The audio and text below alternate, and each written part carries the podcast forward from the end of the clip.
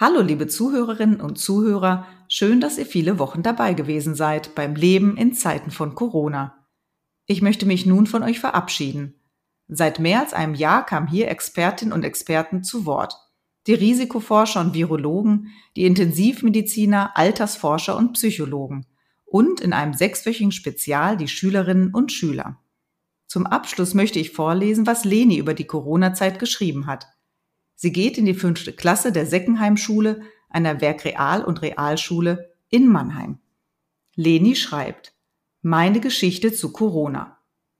Beim Homeschooling habe ich gelernt, dass es nicht einfach war und dass es zu viele Hausaufgaben gab und dass ich zu lange an den Hausaufgaben brauchte. Ich wurde oft angeschrien und hatte oft kein WLAN. Entweder hörte ich nicht die Lehrerin oder man hörte mich nicht. Alles war zu und alles war leer. Es war wie eine Geisterstadt.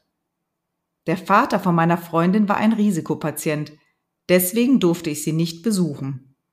Es ist schon eine Weile vergangen und es wurde immer schlimmer. Und das Wetter war auch nicht das Beste in der Corona-Zeit. Es regnete die ganze Zeit und mir wurde langweilig. Eigentlich könnte ich mit meinen Gummistiefeln und meiner Regenjacke im Regen rumhüpfen, aber meine ganzen Möbel und meine ganzen Sachen waren im Container. Ohne meine Möbel war es langweilig. Ich konnte niemanden meine Probleme erzählen, weil meine Eltern es nicht verstehen würden. Ich weinte heimlich im Bett. Zum Glück wurde es immer besser am Ende und die Schule machte auf, aber trotzdem habe ich viel durchgemacht, aber ich bin froh, dass ich es so weit geschafft habe.